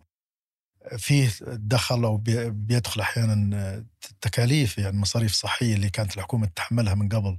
فجزء من المصاريف الصحية المتعلقة بالسيارات راح تدخل. فهذه هم يحطونها بالاعتبار. وكذلك شركات التأمين زي ما قلت أنت خسرانين هم أغلبهم فبيحط له مجال إنه أقل شيء يربح أو يطلع يمكن. لكنه أنا أتوقع إنهم يوم بدأوا يسوون التصحيح سووه بطريقة زيادة لأنه. اي صدق هي نسبة وتناسب. أنت كذا بس بحسبة سريعة بدون بدون حسبة دقيقة يعني معدل الحوادث أقل بكثير من اللي من اللي ما يصير حادث. يعني أنا أتوقع مثلا في المية سيارة يمكن ما يصير لا ثلاث سيارات أو أربع سيارات حوادث. كنسبه وتناسب انت طيب ماخذ من التسعين هذول كامل أقساطهم كاملة. هذول معقولة هذول ال- ال- النسبة البسيطة. أنا ما عندي صراحة هنا نسبة معينة للحوادث لكن هذول ال- ال- النسبة البسيطة دي هم ال... ارتفعت يعني فهمت الحوادث. الفكرة حقتي؟ إيه، ارتفعت الحوادث مخي الماضية. عليها. ارتفعت آه، عن آه، 19 بحدود 28% يعني الحوادث آه، الأضرار. اي بس أنا أتكلم اليوم كم كعدد. سيارة؟ أنا أتكلم اي أنا كعدد. أتكلم نسبة وتناسب. شوف عندي العدد. ألف سيارة ما أنا منها- مو دفاع أنا مو دفاع لكنه العدد آه، يدل على أنه فيه شيء ثاني. السيارات الحين تعقدت يعني تلقى السيارات كلها فيها ايرباجز وفيها فتكلف سيارات إلكترونية الحين خلها تكلف كم. سيارة؟ أنت بتصلح لك 50 سيارة من صحيح. ألف. شوف آم، يعني يعني طبيعة طبيعة السوق تغير. م- وق- أيام كان موجود تأمين الرخصة مثلا. كان 365 وكان مربح والناس اللي مامنين يمكن ما يصلون 2% من الناس يعني الباقيين ما عندهم تأمين. ما كان إجباري ما كان موجود ساهر مم. إيه، ما كان موجود هال. هالاشياء اللي الطرق كانت أقل من من الموجود اليوم ومع هذا كانت اللي أقول لك يعني البرنامج كان مربح ففي عوامل كثيرة يعني يبدو لي انها دخلت وعشان كذا هم ينظرون للصورة ويبغون يكونون توازن لكن أسوأ شيء إن شركات التأمين بتبيع بسعر أقل أو رخيص وتحس إنه رخيص أنا وأنت والثالث ولكنها بالنهاية ما تقدر تستجيب أو لا قدر الله تفلس. فالحل إنه تتصحح السعر ربما إنه أسلم من أي يصير في سعر. عادل يعني هو يبين معنا هل هو عادل ولا كان لانهم هم بيشوفون أكيد بعد سنتين ولا ثلاث ولا شيء هم أكيد مشغلين على على آه، استراتيجية معينة بعدها بيشوفون فإذا إنه في بترجع الاسعار زي أول أو أقل من أول ولا ولا بالنص ولا كذا. آه، لكن بتبين معنى وت- وتبين النتائج يعني للشركات. لكنه اللي أنا أفهم من أغلب الشركات اللي كنت أتكلم معهم كانوا آه، خسرانين ويقول لك إحنا ممكن نطلع من بعض المنتجات وفعلا بعض الشركات بدأت تقلل من التامين على السيارات خصوصا المتعلق بالأفراد. لأنه آه، الشركات ما لاحظنا ارتفاع. التامين على على الشركات يعني زي ما صار مع تامين الأفراد. آه، لكنه الطبي- السوق يتشكل يعني هي بالنهاية عرض وطلب الطب يرتفع برضه تيجي ارتفع طبعا. إيه. فربما تيجي يوم إنه آه، يصير في توازن يصير في شركات عندها استعداد تدخل يصير في شركات عندها نوع من الذكاء بحيث إنهم يحللون آه، يحللون البيانات. البيانات وتطلع لهم نتائج أدق يروحون يستهدفون فئات معينة. يعني خل أقول لك الموضوع هذا ربما مهم للمسألة إنه بالصين في واحدة من شركات التأمين عندها 4000 IT developer اللي هم المطورين المطورين آه، آه، تقنيين التقنيين تقنيين. مم. 4000 شركة تامين واحدة يمكن قد آه، موظفين آه، أكبر ثلاث شركات بال- بالبلد هذه لأنهم هم مركزين على تطوير التقنيات المتعلقة بالذكاء الصناعي بالذكاء ال ال ب- ب- ال- الأدوات التحليل التوقعات اللي هي موضوع الفوركاستنج فجايبين ال- ال- المجموعة الكبيرة من المطورين على أساس يطلعوا لهم أنظمة تكون دقيقة. يعني اليوم بعرف إنه هل الإنسان بهال- بهالمكان هل سيارته هالشكل بيكون سعره بهالقد. ولا الشخص اللي بالمكان الفلاني أو آه، اللي آه، ر- ربما هم بيكون عندهم بعض ال- آه، البيانات من التنقل من طرق التنقل من طرق التعرض فهالذكاء الاصطناعي هذا آه، وهالبرمجيات آه، ربما تساعد الشركات اللي تبغى تستثمر بالنوع من من من هالتقنيات بيعطون. سعر مؤكد بيعطون سعر لل للفئات اللي هم يستهدفونها سعر جدا مفضل والناس اللي ما يبغونهم يعطونهم سعر أعلى. ورا شركاتنا ما تنهج النهج اللي أنت ذكرت عليه ذكرته في- البدايات إنه آه، اللي ذكرته قبل إنه كل واحدة فيهم تمسك يا واحدة تمسك مركبات أو ثلاث منهم تمسك مركبات بعضهم يتخصصون يعني يتخصص في إنه طبي وعام ومركبات وكذا ما ما تتوقع إن هذا حل لشركات التأمين إنها عشان تبدأ توقف حتى على رجولها ربما يكون جزء من الحل لكن هذه تعتمد على مجالس على الإدارات وعلى استراتيجيات مجلس الإدارة. ففي شركات الحين يشتغلون نوعين أو انواع محدوده من التأمين. ما يشتغلون طبي ولا ما يعني ولا ما يشتغل أفراد. فيه. فلكنه الغالب يشتغلون نفس المنتج نفس ال آه، نفس ال ال يعني حتى الأدوات تقريبا مشابهة الأنظمة اللي يستخدمون يستخدمون أنظمة تقريبا من نفس المصادر. إيه. ف يعني عندنا حقيقة هالجانب من والتأمين الطبي أبو فيصل. التأمين الطبي يعني كان في تحسينات حقيقة بال- بالمنافع. آه، رفعت تكلفة التأمين الطبي بدأت من شهر أكتوبر على الوثائق اللي تتجدد بعد شهر أكتوبر. وكذلك ترى يعني فيه موضوع ال- التضخم بأسعار أو زيادة أسعار المصاريف الطبية زادت بعد كذلك انعكست على المصاريف. إحنا عندنا المستشفيات للأسف آه، يرفعون أسعارهم. عندهم أو يدعون يرفعون أسعارهم عليكم؟ على شركات التأمين. اي على شركات التأمين شركات التأمين إيه. وشركات التأمين يفاوضون يدافعون يحاولون ما ينجحون يرفعون طيب، المستهلك هذه هذه خليني آه، يقودني النقطة كذا إنه ليش ما في ألفة؟ ابدا ما في ألفة بين شركات التأمين وبين ال- القطاع القطاعات الخاصة يعني المستشفيات والقطاع الطبي. ما ما تحس في ألفة ابدا بينهم؟ لا. حتى أحيانا على المستوى البسيط يحسها المستهلك. يعني اليوم أروح مستشفى وأطلب آه، موافقة تتأخر عشان تجي. إيه. يعني إذا أنا مو في في اي بي عند شركة التأمين والله مسكين يروح فيها أبو اي وبي وسي بالتأخير و... صحيح. ونفس الشيء عفوا بس خليني أكمل النقطة. ونفس الشيء عند المستشفيات. مم. المستشفيات يبدون يقول لا هذا غطى هذا ما يغطي البوليصه تقول كذا هم سووا لك كذا. يعني ما تحس إنهم على وفاق ابدا. صحيح. السبب؟ صحيح. سم. الموضوع إنه آه، هم على وفاق ولكنهم كل واحد عنده وجهة نظر. الطبيب المعالج عنده وجهة نظر. يعني يعتقد إنه لجأه الطبيب المريض واحيانا على حق واحيانا هو بعد يبغى لأنهم ك... هذه للأسف موجودة إنهم لهم حوافز. الاطباء لهم الأطباء حوافز لهم حوافز. من. بعض المستشفيات. فيحاول إنه قد ما يقدر يرفع قيمة الفاتورة والإجراءات وكذا. الطبيب اللي موجود بشركة التأمين بعد بيحاول يقلل قد ما يقدر من المصاريف ويحاول ياخذ الأشياء المنطقية وكذا. على أساس إنه ما ترتفع تكاليف التأمين على العملاء لأنه بالنهاية بي بي بي بيرفع على ال- على العميل. فهذه دائما هالنوع من التضارب. يعني عندنا بالسيارات مثلا بقول لك مثال في نجم نجم يحسم الموضوع. هذا الخطأ على هذا وينتهي الموضوع. وتتعوض والتقييم صار عن طريق جهات تقيم. قصدك إنه في جهة محايدة. ما هي بالضبط. للأسف ما هي ما زال هذا الموضوع ولا ممكن ما يصير ابدا إنه يكون جهة محايدة. بين القطاع الطبي التأمين. وكذا. لكن في نوع من التفاهم على الإجراءات يعني في كودز هذه يعني في نوع من الترميز إنه المريض اللي يشتكي من شيء معين له إجراءات معينة يمشون عليها. آه، حقيقة مجلس الضمان الص- الصحي قام بمبادرة جدا ممتازة. اللي هو دخل نظام نفيس. نظام نفيس كل التعاملات تقريبا اللي بين المستشفيات وشركات التأمين تمر عن طريق نفيس مستقبلا تمر بالكامل. هذه يعطيك يعطي مجال للتحليل بعدين إنهم والله نشوف إنه إيه، ربما بعد لاحقا إنه طبيب معين يعطي وصفات ولا يعطي إجراءات ما هي طبيعية ما تمشي مع ال مع ال مع ال standard ولا ال- ال- القياسي فيعطي إشارة معينة نفس الشيء مستشفيات معينة فيصير بيصير فيها نوع من السيطرة لكن بيأخذ وقته نشوف التقنية هي اللي راح تخدم وهي اللي والله تصير فيصل بقول شيء العدالة. بقول شيء أنا صراحة الحين أنا كذا فكرت في شيء. يعني الحين أنا أروح الطبيب في المستشفى ممكن يصرف لي أدوية حتى أنا ما أحتاجها بس عشان يأخذ نسبته وي- ويخصم من شركة التامين هل ممكن هذا يصير؟ وهل هذا صار؟ طبعا يصير هذا. يصير إنه أنا أروح لطبيب يصرف لي دواء. صحيح.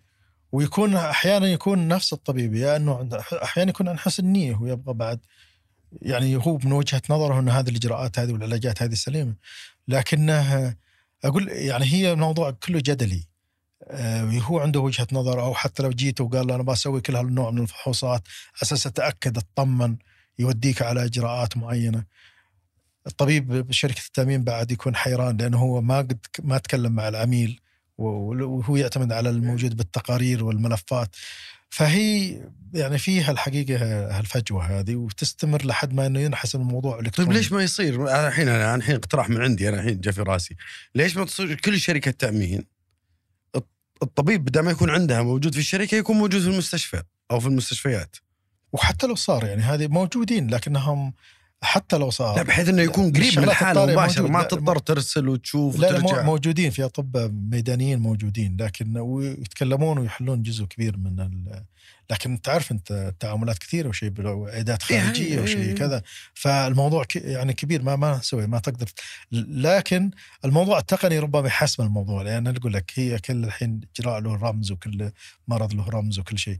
وبعد ما تدخل هذه بال- البيانات تقدر تتحلل وشوف من اللي فعلا عنده حسن نيه ما من في. مجال ممكن يصير فيه مستشفيات محايدة ولا ما تزبط اللي فيه عندهم الضمان الصحي الحقيقة قاموا بعد بشيء مبادرة جدا طيبة إنهم هم يحسمون عندهم أطباء وعندهم يحسمون كثير من القرارات اللي يصير فيها هالنوع من التخالف فعندهم ناس مستقلين ويقررون يقول لك لا المفروض إنك أنت وجهة نظرك الطبيب أو المستشفى صح ولا يقول لك شركة التأمين طيب. هو ضمان الصحي وش يدريه ان أنا طبيب أنا مريض.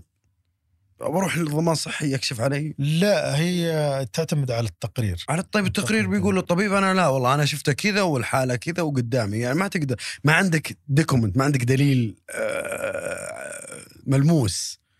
أنت اللي عندك ورق هو هذا الورق اللي أنا أصدرته كطبيب لشركة التأمين والضمان الصحي. نفسه هو نفسه ما تغير شيء.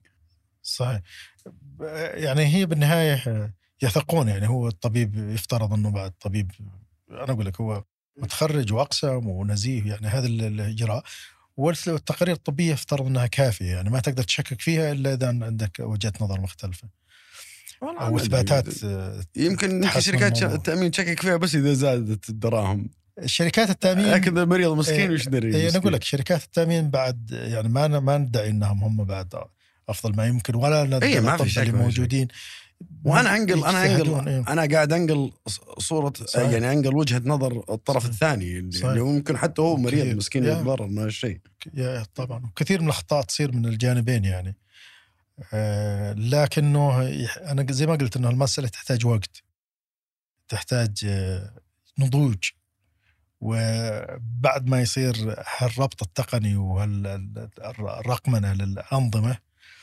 تعطينا بيانات دقيقة وتقدر نحسن كثير. ولو ترى في كثير من الإجراءات تروح الموافقات فورية أوتوماتيك. يعني تيجي أنت عندك طلب معين وهذا الموافقة تروح من النظام بدون ما يتدخل فيها أحد. لانهم عندهم هم آه، عندهم آه، آه، نوع من الذكاء اصطناعي شركات التأمين. إيه. اللي جاء. المريض اللي يشتكي من الشيء الفلاني كذا على طول هذه أوكي ولا لا ولا كذا وإذا إنه هو راح لمكان ثاني ولا استهلك آه، الحد المطلوب ولا كذا فيرد على طول بنفس اللحظة خصوصا ما يخص الأسنان مثلا النظر وإجراءات معينة يا أخي والله التأمين أبو فيصل يعني متدخل في أشياء يعني مرة مهمة للناس إما في حياتهم إما في أملاكهم إما وهذه أشياء يعني والله أنا أحس إن صراحة شركات التأمين عندنا يعني ما ما قامت بدورها ال- اللي يتوجب عليها صراحة من التوعيه لأنه لا الحين أنا وأنت وأنت تتكلم توعيه عن الطبي قاعد أقول إي والله صح حياة الناس سياراتها آه، يعني حتى حتى حتى شغلهم البزنس حقهم يعني داخلة في تفاصيل كثيرة صحيح. التأمين وممكن يقلل من من المخاطر على الناس بشكل كبير يعني. صحيح. عصب عصب مهم جدا طلع لنا التأمين. بيني وبينكم مقصرين حتى في التوعية وفي النشر. صحيح. لا أنا زي ما أنا أقول لك إنه في تقصير مؤكد إنه موجود. آه، لكنه حتى مع التوعية أمور كثيرة ما تتحقق إلا بالمعرفة. يعني يعني مثلا تأمين السيارات ولا لو ما إنه الناس مارسوا وضبوا وصار عندهم وكذا وجربوا وما كان عليها النوع من الفهم ولا كذا. نفس الشيء التأمين الطبي التأمين الطبي كنا أنا أقول لك يعني كانت 2003 ولا 2000 نعرض التأمين الطبي للأفراد ولا حد يجيه.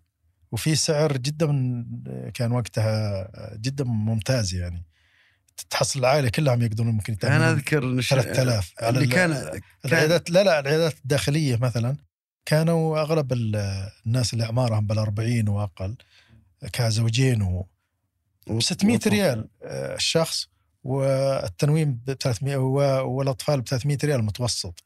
نحاول نبيعها ما حد يشتريها. هذا فقط تنويم ما ما ما يتعلق بالعيادات الخارجية. لكنه الناس كان وقتها أكثر احتياجهم للتنويم لا صار عنده لا قدر الله عملية ولا إيه، حادث ولا. شيء. فالموضوع موضوع آه، إنهم وعي وحسوه. يعني الناس اللي صار عندهم تأمين حسوا بالفرق وما فعلا صعب إنهم يستغنون عنه. أو الناس اللي شافوا فعلا رفيقه ولا قريبه ولا كذا آه، صار عنده التامين وتعالج بالمكان وبنفس الوقت أخذ الاجراء وتمت المعالجة بطريقة زينة. ف صار هالنوع من الطلب والناس الحين يقول لك تعال أنا بأمن بأي طريقة بأي ثمن بكي خصوصا العائلات والأفراد. طيب ابو فيصل أنت قبل شوي ذكرت معلومة إنه أقساط التأمين اليوم في المملكة العربية السعودية 44 مليار. أبو فيصل 44 مليار ما عندنا إلا شركة واحدة إعادة تأمين. يعني معناته ذا الرقم ذا كله هل هو يروح. لشركات إعادة تأمين؟ الخارجية ولا ي- لا. لا جزء كبير منه زي ما قلت أنا تامين طبي وسيارات. وهذا. تشكل كم يشكل تقريبا؟ حد- حدود ال 85% 85% منها بس هالمنتجين؟ منتجين إيه. فهذا اعاده التأمين جدا جدا محدودة فيه. شبه يعني أقول لك يشتغلون هم يشترون حد معين إذا وصلت خسائرهم إذا على محفظة معينة أو بحالة الكوارث. آه، الجزء الباقي هو تأمين الممتلكات والتأمين الهندسي، تأمين الطيران، تأمين البحري هالنوع من التأمينات، اغلبه معمول له للأسف اعاده تامين. آه، وراح يستمر ما لم يكون فيه شركة إعادة تأمين. آه، يعني محلية. محلية. ولا تشتغل على السوق المحلي لأن أنا أقول لك إحنا من أخطائنا إنه تلقانا ناسس شركة وبس تشتغل على علينا. لأنك أنت يبغى لك تأسس شركة تشتغل بكل مكان. بالعالم على أساس أنت منها تجمع أموال تدخلها على البلد وكذلك ال- المعرفة معرفة الأسواق معرفة الجديد الموظفين يتعرفون. على كذا النو هاو ف آه، وهذا اللي أنا تكلمت بدايه مثلا ميونخ ميونخ تشتغل بالمملكه تشتغل بالعالم كله. وأغلب ال ال ال ال الإيرادات تجي من من العالم يعني عشان كذا مو كله اعتماد كل الشركات العالمية عندنا الحين اي لو بدوا اي بالضبط. اي فلو بدوا بس هم وركزوا على السوق الألماني وكذا ممكن انه ما صار اللي صار لكنهم هم يتوس النظرة تكون نظرة عالمية. والحين إحنا مع نظر مع رؤية 2030 آه، فيه اتجاه إنه الشركات تكون شركات عالمية يعني مو إنه وفي تحددوا يعني تقريبا حوالي 100 شركة لازم تكون موجودة عام 2030 شركات آه، حول العالم يعني وتخدم ال- ال- العملاء حول العالم. فالمساله مسألة إنه تعمل اعاده تامين يفترض إنها آه، تكون عندها برنامج عندها رأس مال قوي وعندها خطط توسع طيب ممتازه الحين لو أخذنا مثلا التأمين البحري كنموذج التأمين البحري كنموذج أتوقع 90% من القسط يروح للشركات الخارجيه لإعادة التأمين ويبقى فقط عند شركة الشركة المحليه 10% صحيح. طيب ليش ما ما أدري أنا شلون تصير بس ليش وين مستثمرين عن إعادة تأمين؟ وين الصناديق؟ لا لأنه إعادة التأمين يحتاج له رأس مال كبير وزي ما قلت إنه يحتاج له صبر لأنه آه، آه، عشان تبدأ تستقر الشركة ويصير عندها محفظة معقولة وهذا يبي لها وقت طويل. المستثمرين بالعادة مستعجلين. يبغى هذا يبغى نتائج بكرة. فهذا للأسف اللي اللي يصير. تشوف يسوون دراسات مثلا لاعاده التامين وكذا يحصل انها تحتاج رأس مال كبير. ولكنه يقول لك لا أنا ما راح أحطها بشيء ثاني أفضل لي من أحطها لأن هذا العائد بيجي بعد سنوات. آه، يعني هل المفترض إنه مثل هالشركات اللي تحتاج رأس مال كبير ومدة طويلة عشان تسترد، هل المفترض انه مثلا تدخل فيها ال- ال- الصناديق الحكومية تستثمر فيها؟ هم أفضل من ممكن يستثمر بالقطاع هذا. هم أفضل من ممكن يستثمر فيه الصناديق بالضبط، الحكوميه لانهم عندهم. الصبر. وما عندهم وجهة نظر المستثمر المستعجل هذا الف- الفرد اللي بيشوف يبي النتيجة بكرة. فعشان تحافظ ويكون عندك استقرار ويكون عندك رؤية كبير طويلة وهذا وتخدم البلد وتخدم المنطقة حتى لأن حتى بالمنطقة ما فيها الشركات الكبرى. معتمدين اعتماد كبير على الشركات العالمية. فحتى هذه الشركات ممكن تساعد الشركات المحلية اللي تتوسع برا بحيث إنهم يعملون تأمينهم آه، مع الشركات التأمين السعودية مثلا وتخدمهم وين ما كانوا. طيب ليش إحنا في منطقة الخليج؟ يعني عندنا صناديق حكومية يعني ما شاء الله كبيرة جدا. ليش ما في ما عندنا ولا شركة واحدة اعاده تأمين في منطقة الخليج؟ خلينا نتكلم لو لو حصرناها شوي يعني. في منطقة الخليج ما في ولا ولا شركة. وش السبب يعني؟ هل هو دراسه كدراسة جدوى لا, في, في في شركات بالمنطقة وقاعده لكنه آه، زي ما قلت هي المسألة مثلا السعودية ما فيها إلا واحدة بس. السعودية ما فيها الا بس بالمنطقة فيه. في في بالمنطقة في شركات. لكنه آه، وقاعدين طبعا مشتغلين على مستوى كبير. بالعالم آه، اللي آه، يحتاجونه إنه القرار يكون قرار زي كذا استراتيجي وعلى مدى طويل والعائد بيكون ياخذ وقت ويبي لهم يتحملون يصبرون. كذلك في بعض الأنظمة يحتاج له ربما آه، إعادة- إعادة لانهم أحيانا يشتكون الشركات مثلا لو صار رأس مالهم كبير من نوع من من الزكوات والضرائب وكذا عليهم. فتتحقق عبء على على ال- على الشركة وهي ما تحقق أرباح. أحيانا يأخذونها على رأس المال. طيب أنا ما أدري هل تعددت الأنظمة ولا لا لكنها كانت أحيانا من- جزء من الإعاقة وقتها. أنا ماني ما عندك تفاصيل ما عندي عنها. لكنه كانت من جزء كبير. أنا أتكلم عن السنوات اللي كان وقت التأسيس لملاذ وكذا.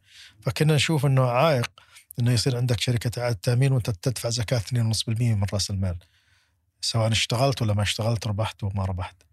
آه، أنا يبدو لي إنه يفترض انها تعدلت الأنظمة بس هذه كانت إعاقة لأنك أنت لو حطيت رأس مال ضخم وقاعد تدفع يعني وأنت أنت ما حققت أرباح ولا وحط رأس مالك ب يعني بأشياء فيها خطورة عالية.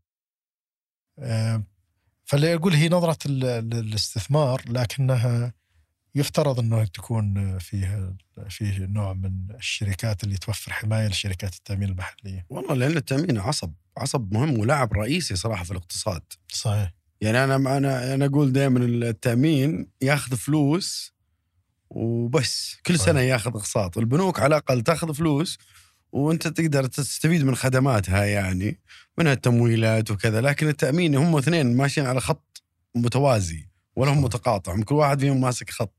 بس هذا ياخذ فلوس ويخليها عنده ما عاد ما عاد ترجع لك كل سنة تدفعها. إيه، والبنوك يعني طبعا ما هو يعني ما بمحاباة للبنوك بس يعني إنه الاثنين هذول اللاعبين رئيسيين في الاقتصاد.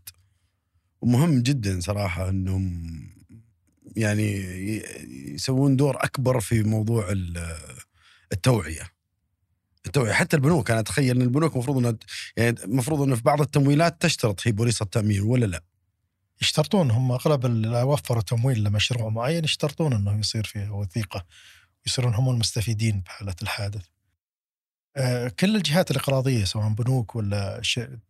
الجهات شركات التمويلية تمويل. التمويلية لأنه يبغى أنه لو لا قدر الله صار شيء إنه يصير هو أول واحد يعني بحيث إنهم لو صار صار في مبالغ يعني outstanding يسمونها اللي هي يعني مبالغ ما اندفعت من ناحيته فيقدرون يأخذون حقهم بالبداية وبعدين يرجعون الباقي على يكون هم المستفيد الأول من أي تعويض.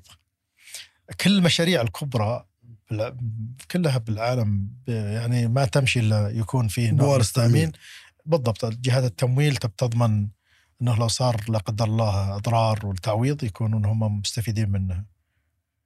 طيب نجي لل- للمحور المهم جدا الآن عندي اللي هو الاحتيال. إيه. الاحتيال في بوالص التأمين سواء في آه، بعض شركات التامين أو من خلال المستفيدين سواء كان من أفراد أو شركات. نعم. الاحتيال موجود وبكل مكان موجود وكل أنواع التأمين يكون حقيقة موجود فيه. بما فيه يمكن أبرز شيء يمكن التأمين الطبي بعد لأن تكلمنا عن التأمين. الطبي. ففيه يصير موجود هالنوع من الاحتيال. الاحتيال إنك تحاول آه، طبعا هو مجرم بالأنظمة. اي ما في شك. إيه، وفي محاربة له. في جمعية لمكافحة الاحتيال تكونت تعطي التوعية وتساعد يعني مهم. بال- بال- بالمسألة آه، طبعا الاحتيال إنك تحاول تاخذ آه، مبالغ شيء مبلك. مولك مم. سواء كاش ولا حت ولا مزايا أي نوع من شيء. التعويض، بالضبط إيه. أي نوع من التعويض آه، اللي الإشكالية فيه إنه يعني كيف أنت ت- تقدر يعني تصيده على- إحنا بالعامية إيه، إيه. محتال ويكون عندك دلائل عليه موجود والحين صاروا يستخدمون بعض الأنظمة الحقيقة اللي تساعد والنوع من الذكاء آه، اللي يحاول اللي يتعرف على هالنوع من من الجرائم من الاحتيال ن- نجم كان لهم دور كبير الحقيقة بتأمين السيارات. إنهم يقدرون يصنفون يحددون ويساعدون بكثير من ال- الضرار اللي يصير آه، يعني آه، ما هي حقيقية أو إنه ملعوب فيها. بالسيارات اللي تصير إنه يا إنه ناس يفتعلون الحوادث أحيانا التعويضات بطريقة معينة أحيانا يأخذون سيارات مصدومة ويزورونها إنها هي السيارة اللي آه، أمن عليها. للأسف م- موجودة التأمين الطبي طبعا في مجال كبير بما فيه تبديل الأدوية ولا إنه يأخذ أدوية مو حقه ولا الطبيب يحاول يبالغ آه، لكنه اللي يقول أنا الموضوع إنه كل ما صار فيه آه، اتممه لل- للمسألة. وتكشف رقمي كل ما إنه نقدر نكتشف والانظمه تقدر تشت- تكتشف وتصيدها لأنه الأمور العاديه تفوت على الناس.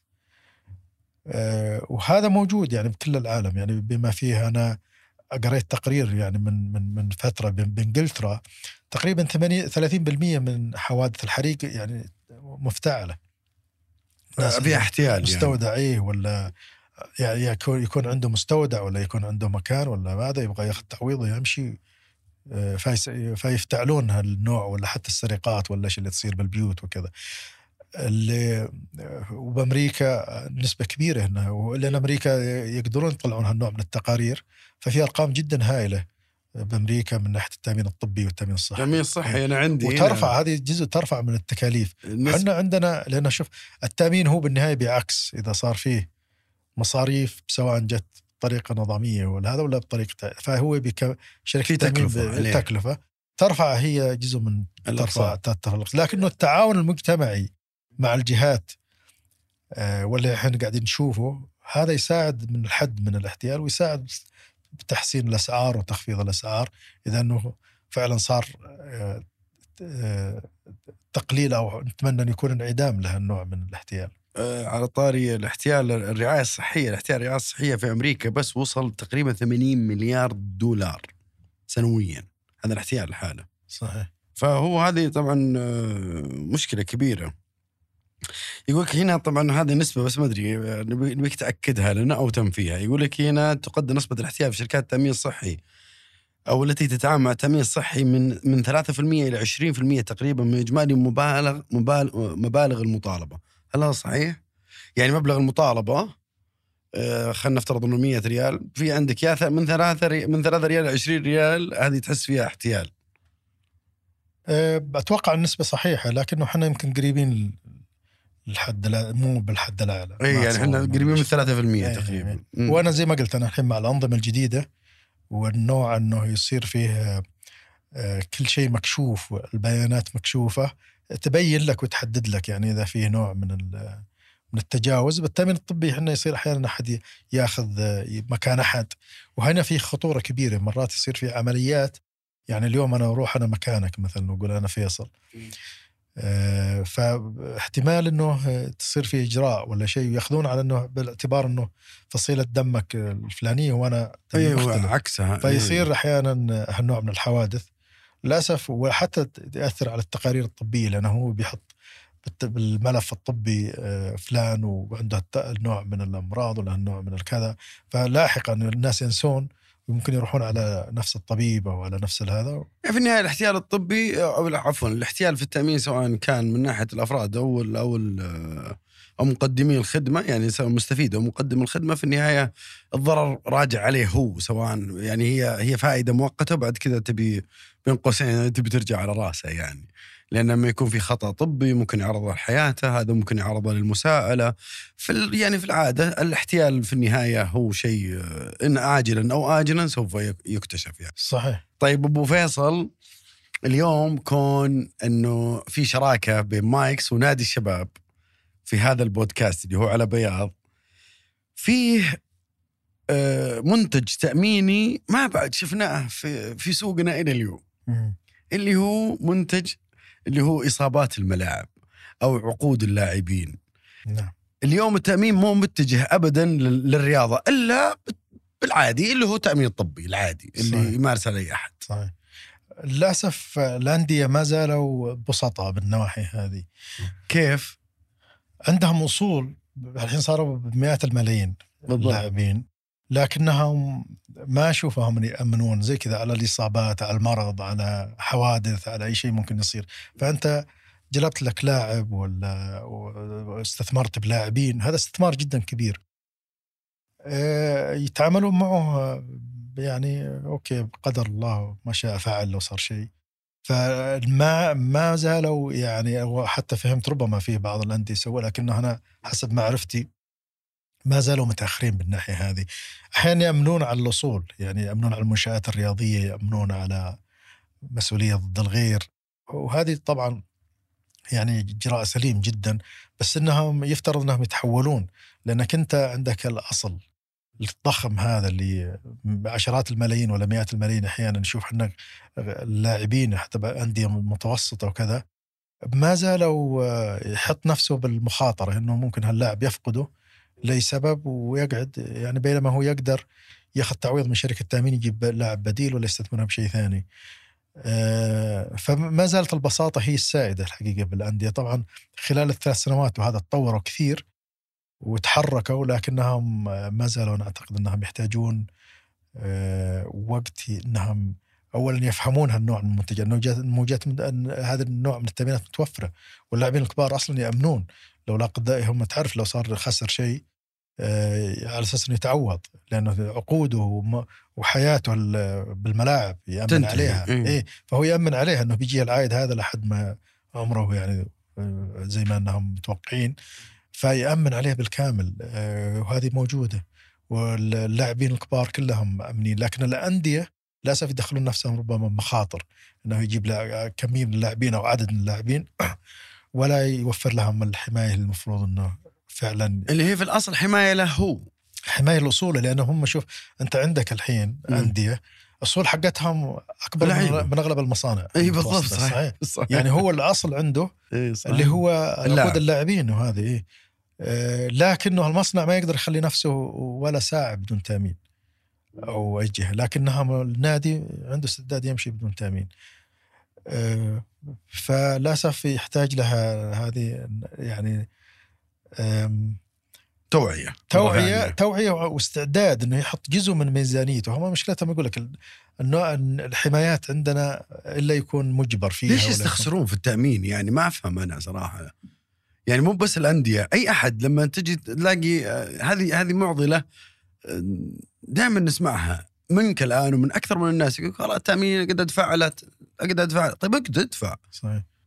إيش المشكلة يعني؟ ادفع لشيء ممكن لا قدر الله يصير. يعني كأنك زي ما ذكرت أنت قبل قبل ما نبدأ اللقاء كنا نسولف إنه أنت حارس الأمن أو الأمن أنت أو السك... ال- الكاميرات وكذا أنت تدفع لها بس للحماية. صحيح. التامين نفس الشيء صح ولا جدا. لا؟ يعني هم تحصل عندهم على قولتك إنه يكون حاط دافع مبالغ على أنظمة الس- السرقة مكافحة السرقة والكاميرات وكذا وما يصير عنده سرقة. الحمد لله زين بس انت استثمرت وكذا لكنه هذه نفس الشيء التأمين انت حط لك نوع من الحماية. هو التأمين جزء من الحمايات اللي هي لكنه مو محسوس يعني هذيك التأمين تشوفه الت- التأمينات التا- عفوا حمايه الأخرى الحماية الثانية يشوف إيه. الكاميرا هو بس هذه حق الأمن يجيب له ناس أمن 24 ساعة ويخسر عليهم ما جاك أحد ما سرقك ما سوى صار عندك حادث بس ما تقدر بس ما زلت. قاعد تدفع أنت أيوه ما تقدر تتندم تقول أنا ليت إني ما سويتها لأن ما صحيح. صار عندي شيء ف وحتى اللي بيطلع يعني أنت اليوم يوم تطلع أنت مثلا لو لو رحت حتى للبر تقدر تروح من غير من غير خيمة يعني تروح لحالك و... وتقعد بس يمكن يجيك مطر يمكن يجيك غبار وهذا آه، وترجع سليم. لكنك لو أخذت معك هذا وكلفك لو لا قدر الله صار عندك آه، صار شيء لأنك صار شيء حامي لك حماية. إيه بالضبط. آه، فهي المفهوم مفهوم للتأمين ما زال متواضع من ناحية إنه هذا جزء من نوع من الحمايات. اللي هي متوفرة وتقدر طيب. هل في منتجات تغطي هذا الشيء موجود اليوم. يعني اليوم لو جاء نادي وقال أبو فيصل تعال نبغى نأمن على هالعقود الم- المليونية أو مئات الملايين. طبعا. على طول ولا تنضطر؟ آه، لا لا لا موجودة طبعا موجودة لكنها في حدود معينة. يعني مثلا أنك لما تيجي تقول أنا عندي لاعب 3 مليار دولار.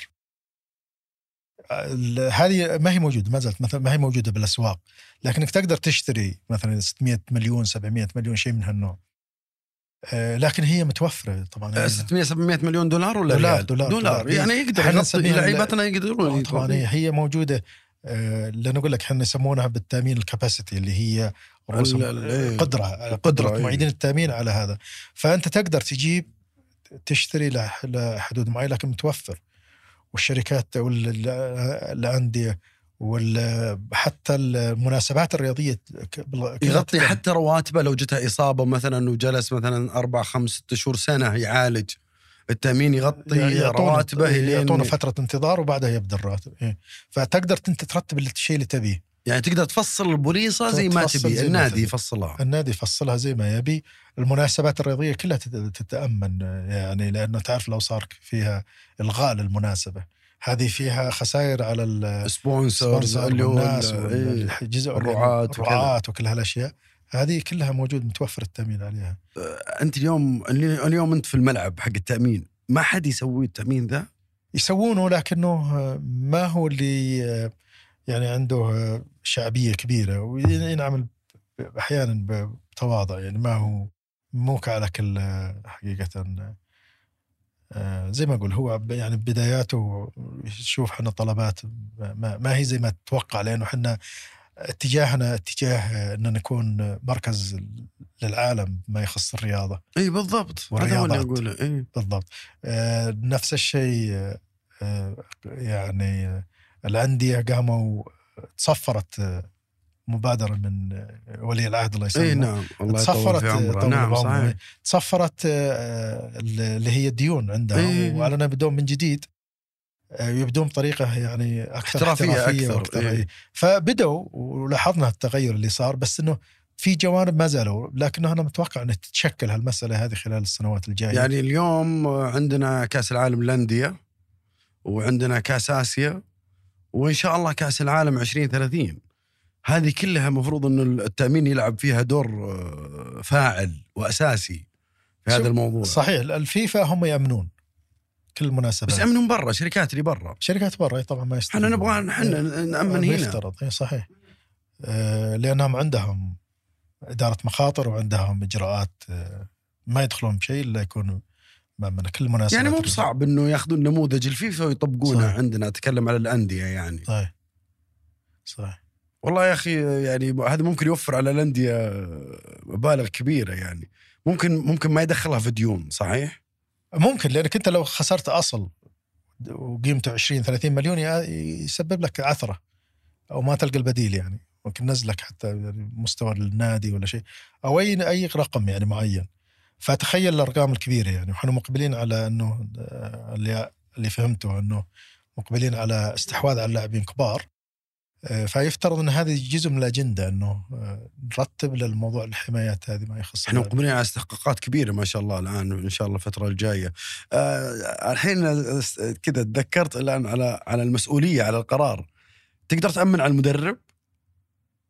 مثلا والله مدرب طلع قراراته آه، مي بزينة وخسر الفريق وأبغى ألغي عقده. ال- والله ما أعرف هذا. ربما بس ما أعتقد. أو على الأقل أنا ما سمعت أتوقع هذه بوليسة ممكن تمشي إيه، هذا كثير عندنا. إيه، صحيح. إحنا عندنا كثير لا لا هو اللي عقود المدربين هو اللي متوفر ومعروف و آه، اللي هي على اللاعبين وعلى طبعا اللاعبين المحليين والدوليين اللي هم إيه، طبعا إيه. العالميين. أي إيه، أحد يجي من برا. طبعا بغض النظر. انت تحط قيمة للاعب وقيمة عقده. تحدد أنت القيمة اللي تبغاها اللاعبين نفسهم الكبار ترى هم مأمنين مم. على أنفسهم. على أنفسهم بس هو بياخذ تعويض يروح على بيته. بس أنت اللي اشتريت ال- العقد. لا إيه بالضبط الأصل إحنا نسميه. يعني كأن نتعامل معه كأصل. كأن إيه لك بالضبط إيه. لاين معين بالمصنع. وراح عليك إيه. إيه. إيه صح صح. وفعلا أصل والله أصل لأنه كم قيمته؟ إيه. يعني آه، أرقام يعني في الملعب تجي تشوف لك 150 200 مليون أحيانا تلعب صح. في الملعب. هذه كلها أصول. أصول وكلهم على باص واحد رايحين جايين. اي صح. معرضين لامراض ولا قدر الله شيء لأنهم بعد نفس الموضوع. يعني وقت مثلا الكورونا والكوفيد كانت أوقات عصيبة يعني. فتخيل يعني هذه لو تعرضوا جزء من اللاعبين لنوع معين من الأمراض ولا شيء. إيه. آه على طاري الباص يعني الآن اللعيبه لو كانوا كلهم في باص لو لا قدر الله لا قدر الله بسم الله عليهم يعني إن شاء الله ما بس إنه لو قدر الله صار حادث ولا شيء تأمنونهم كلهم على النقل حتى هذا يعني؟ هو يفترض إنه التأمين كامل على اللاعب بغض النظر وين كان. تأخير الرحلات. لو في استحقاق معين لنادي معين برا وتأخرت الرحلة لأي سبب من الأسباب وكذا ممكن تتغطى هذه تروح على اتجاه اللي هي لا اتكلم بتكلم كمنتجات كاملة للتأمين. ممكن تتغطى هذه كلها ت- للأندية؟ هي أنشطة ال- ال- الأنشطة الرياضية ولا صار فيها إلغاء بالأنشطة الرياضية. هذه ممكن رياضية ممكن هذه لكن ترتيبها نوع ما مختلف. يعني التأمين اليوم قطاع التأمين لو دخل في الرياضة ممكن يغطي ثغرات كثيرة ويترك الناس بس مركزين في الأمور الفنية ويحققون بطولات ونتائج. ما عاد يصير يشيلون هم آه، خ- خسارة اللاعب. خسارة اللعيبة وخسارة فلوس ويدخل في أعباء. مالية. وإلى آخره. صحيح. لا وفيه التأمين يعني آه، اللاعبين اللي آه، يعني لو لا قدر الله اللاعبين الشباب السعوديين لو صار لا قدر الله إصابة وما رجع الملعب يعني يفترض إنه يجي تعويض. معين يك- يكفيه يعني بقية مدى حياة. شيء من هالنوع يفترض إنه يترتب لهم هالشكل يعني ترتب لهم شيء زي التقاعد مثلا زي التقاعد زي إنه يأخذ تعويض إنه. لأنهم اغلبها ما يأمن بنفسه الأجانب. يأمنون بنفسهم آه، ويكون هم أصلا مرتبين يعني تلقاهم من يوم يعني عندهم ترتيب معين زي ما قلت لك، هم التأمين جزء من حياتهم وبلدانهم نفس الشيء عايشين التأمين على من حياة التأمين، يومية إيه. فيه إيه. وما يتحرك ما يسوي إلا يكون عارف نفسه. حتى السفر لو جاب يسافر تحصل عنده تامين السفر وكل هالأشياء لو صار الغاء الرحلة ولا الغاء إيه إيه. بسبب ولا إيه. آه، فحنا بداياتنا عشان كذا أنا أعتقد اللاعبين بعضهم يهمل الموضوع هذا أو هذه ممكن النادي يرتبها وياخذ ويعني يدفع طيب، مقابل. عندي سؤال جاني الحين كذا. لأنه نادي الشباب ما شاء الله الآن يعتبر من الأندية الرائدة إن لم يكن هو اللي في, في استقطاب الرعاة يعني. طيب لو راعي من الرعاة أو يعني سبونسرز يعني منهم ما دفع للنادي الأقساط، ممكن يأمن النادي على أنه آه، يدفع يغطي هذه الخسارة؟ يعني نفترض أنه أنا شركة جيت ورعيت نادي الشباب لفترة معينة ولا لا قدر الله لأي سبب من الأسباب صار عندي خسائر صارت عندي مشكلة ما عاد قدرت أكمل المبلغ اللي هو سواء كان يدفع على دفعتين أو ثلاث دفعات. هل نعم. بوليصه التأمين تغطيه وبعدين هي تروح تطالب السبونسر أنا مالي دخل فيه كشركة كنادي عفوا. آه، التأمين اللي هو الائتمان التجاري يأمن الشركاء اللي أنت أعطيتهم تسهيلات بغض النظر أنت نادي ولا مصنع ولا شركة ولا شيء. آه يعني ف- أنت تعامل تعامل هذا كأنه تمويل. هي أنا أنا أعطيتك تسهيلات اليوم. أنت الشركة الفلانية شركة فيصل مثلا أعطيتك تسهيلات. فبأمن أنا بحيث إنه لو إنه صار افلاس عندك أو إنك آه، بديت تماطل في إيه، في بالدفع وكذا إيه. ففترة معينة إذا ما دفع شركة التأمين تدفع بعدين شركة التأمين تتولى هي المطالبات تتولى وسلامتها تتولى ولكن والله ممتاز. عندهم طريقة إنهم شركات التأمين هذا النوع من المنتجات تقريبا مسيطر عليه ثلاث شركات اعاده التأمين حول العالم. عندهم شبكة آه، آه، يعني بينهم ومع شركات ثانية. آه، لو أحد ما دفع لأنه هو آه، قاعد يعني يماطل. يماطل وعنده القدرة. يجون يجلسون معه فيقولوا له أنت ادفع لك هالقد يومين أيام وإلا بنعمل لك نحطك بالقائمة السوداء بحيث إنه ما يقدر ياخذ من أي مصدر يعني تأثر على السجل التامين الطبي وتأمين ال- إيه تأثر على لا لا حتى التسهيلات التسهيلات الائتمانيه اللي من البنوك ولا القروض اللي بتوسع آه، ينحرم فتحصله حريص إنه يدفع. يعني أنتم تلعبون حتى دور لأنه عندهم قوة هم. دور محصل. إيه بالضبط. عندهم قوة إنهم عندهم شبكة آه، ورابطينها مع البنوك مع كل الجهات التمويلية بحيث إنهم يتعرفون إذا إنه في واحد ما قاعد يدفع الافلاس جهة ثانية لكن هذا اللي ما يبي يدفع يقدرون يحطونك بالقائمة بحيث إنك فتت... اللي إحنا كنا نلاحظ دائما في جهات يجي زي كذا يماطل بعدين يروحون له وشوي له دافع لأنه يتجنب موضوع إنه يصير آه، بالقائمة السوداء فالقوة للتحصيل عندهم أكثر من قوتك أنت ك... ترفع كمصنع ولا حبيبي ولا. سدد. إيه. ولا بعملك ولا بسوي لك ولا كذا مم. فهم عندهم آه، عندهم قدرة بحيث إنهم وأنا أتكلم عن عملاء بأي مكان مو أنا ما أتكلم عن سعودي. إيه. أتكلم عن عميل ما أعرف أنا بنيبال ولا عميل بأفريقيا بكينيا ولا اللي هو. أي أحد. فشوي يجيبون إيه يجيبون يجيبون حقه كلهم يدفعون لكنهم بالغالب يدفعون. يعني نادرا ما ما في. ولا نادي اليوم أخذ منك منتج أو, أو ما في ما في غير الطبي طبعا غير الطبي. المنتجات الباقية كل اللي حكينا منها ما في ولا نادي سعودي سمعت إنه مسويها. والله أنا ما أنا أنا بالنسبة لي ما ما لا. نتوقع عندهم يعني بس ربما هي كل المنتجات اللي إحنا تكلمنا عنها. مم. يعني تامين الأصول على ال- أقصد على المنشآت الرياضية الكل أتوقع موجودة. مسؤوليات التأمينات العادية حتى السيارات وال والبيرسونال اللي هي الحوادث الشخصية حوادث أتوقع شخصية، موجودة. لكنهم ما راحوا على مستويات أعلى من الحمايات. لأن أنا بشوف أنا أقل المستشارين اللي عندنا ما نشوفهم يجون يترددون على السعودية لكن نشوفهم يروحون على بلدان ثانية. إيه. والله إن هذا شيء طيب أبو فيصل آه، يعني اليوم في هل توقعاتك مستقبل التأمين ومساهمة قطاع التأمين في رؤية المملكة 2030 التأمين بيكون له شأن كبير يعني زي ما قلت والناس قاعدين يتعرفون عليه قاعدين يشوفون المنتجات الجديدة. وتنزل فعلا منتجات جديدة شركات التأمين تتنظم وتترتب زي ما قلنا إنه تعطي نوع أكثر من الاطمئنان رغم إن الموضوع مطمن. آه، التوسع بالإقتصاد النمو بالإقتصاد التخصيص المشاريع هذه ال giga projects هذه اللي قاعد نشوفها مثلا نيوم والمشاريع المرتبطه بنيوم البحر الأحمر ولا القديم ولا روش ولا إيه. فهذه آه، يعني بتخلق فرص للتأمين آه، جدا عظيمة. وحتى المستثمرين الأجانب الاستثمار الأجنبي اللي قاعد يجي للبلد يحتاج كل نوع من التأمين والحمايات. فاللي أنا أشوفه جدا مستقبل مشرق.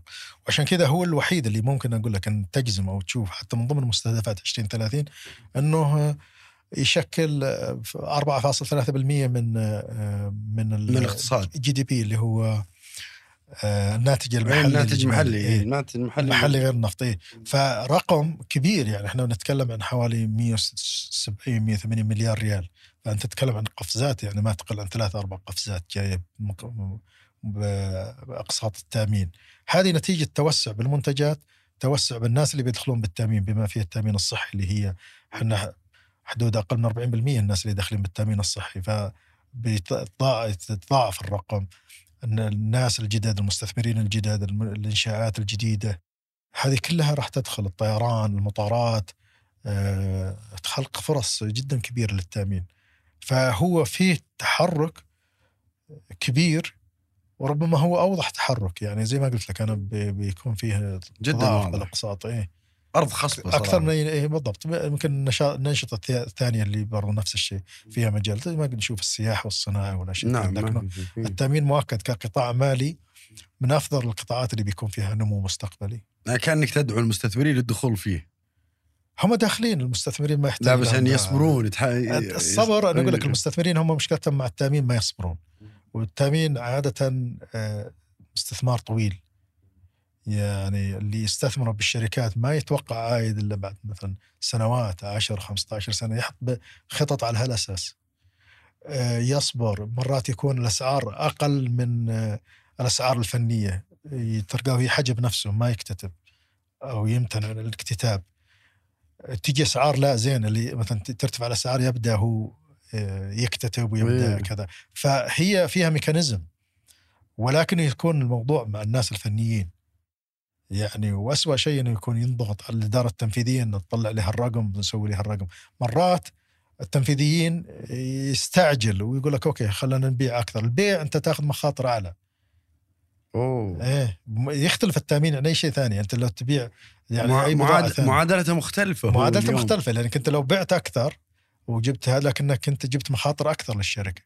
لو صار حوادث أنت بتتحمل جزء من فالمسألة يبي لها توازن وسعة بال.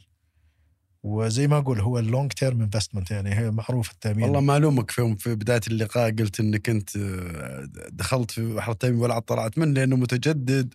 صحيح. وحتى هو حتى حتى في حتى في بيعه مختلف. أبو فيصل أنا يعني مع حبي وتقديري للجميع اللي في قطاع التأمين ما يعني بالنسبة لي يعني آه، يمكن أنت من أفضل لم يكن أفضل من يتكلم عن هذا التأمين عن عن التأمين يعني بشكل عام وكذا. وشكرا لك أنت يعني أسهبت ويعني مع إنه ما زلت أنا طمع في معلومات زيادة أه حقيقة أبو فيصل أنا سعدت جدا باللقاء بك اليوم وكان ودي نفصل أكثر وأكثر وأكثر في موضوع خاصة أه الرياضي. بس عنا أخذنا من وقتك زيادة سامحنا أه طولنا عليك وبكرة بعد إجازة. الله يحييك. يمكنك تبي تروح الحايل تو إيه. جاي من الحال ما تشوف. براتمي متشطبه جاي من انت معود ثاني مرة الحال؟ والله ممكن إلا والله. كان جو ممتاز وظروف ممتازة. آه الله يجزاك خير ويطول عمرك. شكرا أبو فيصل. ما قصرت. أه وفيت وكفيت وأعتقد إن شاء الله بإذن الله إنك يعني يعني أشبعت شوي آه، مو بشوي والله أشبعت واجد آه، من آه، من المعلومات عن التأمين. تسلم وشكرا مرة ثانية أبو عبد الله. وزين شفناك يعني. إي والله بعد مدة طويلة. بعد مدة طويلة إحنا ما قاطعين عن. بعض من إي والله فترة من, زمان. بس إحنا ما طبعا ما قطعنا ما بالتليفون قطعنا مرة. بالتليفون بس أقل شيء وجه لوجه. الوجه وجه والله من زمان عنك. وعلى بياض وبودكاست آه، بودكاست على بياض ومايكس ونادي الشباب كلهم خير وبركة. خلونا نرجع نشوفك مرة ثانية. شكرا لك أبو فيصل. شكرا لوقتك وما قصرت. شكر لكم. تسلموا. شكرا لكم آه، مستمعين ومشاهدينا الكرام. وإلى حلقة جديدة إن شاء الله. أكرر شكري لشركة مايكس ونادي الشباب وكونوا بخير.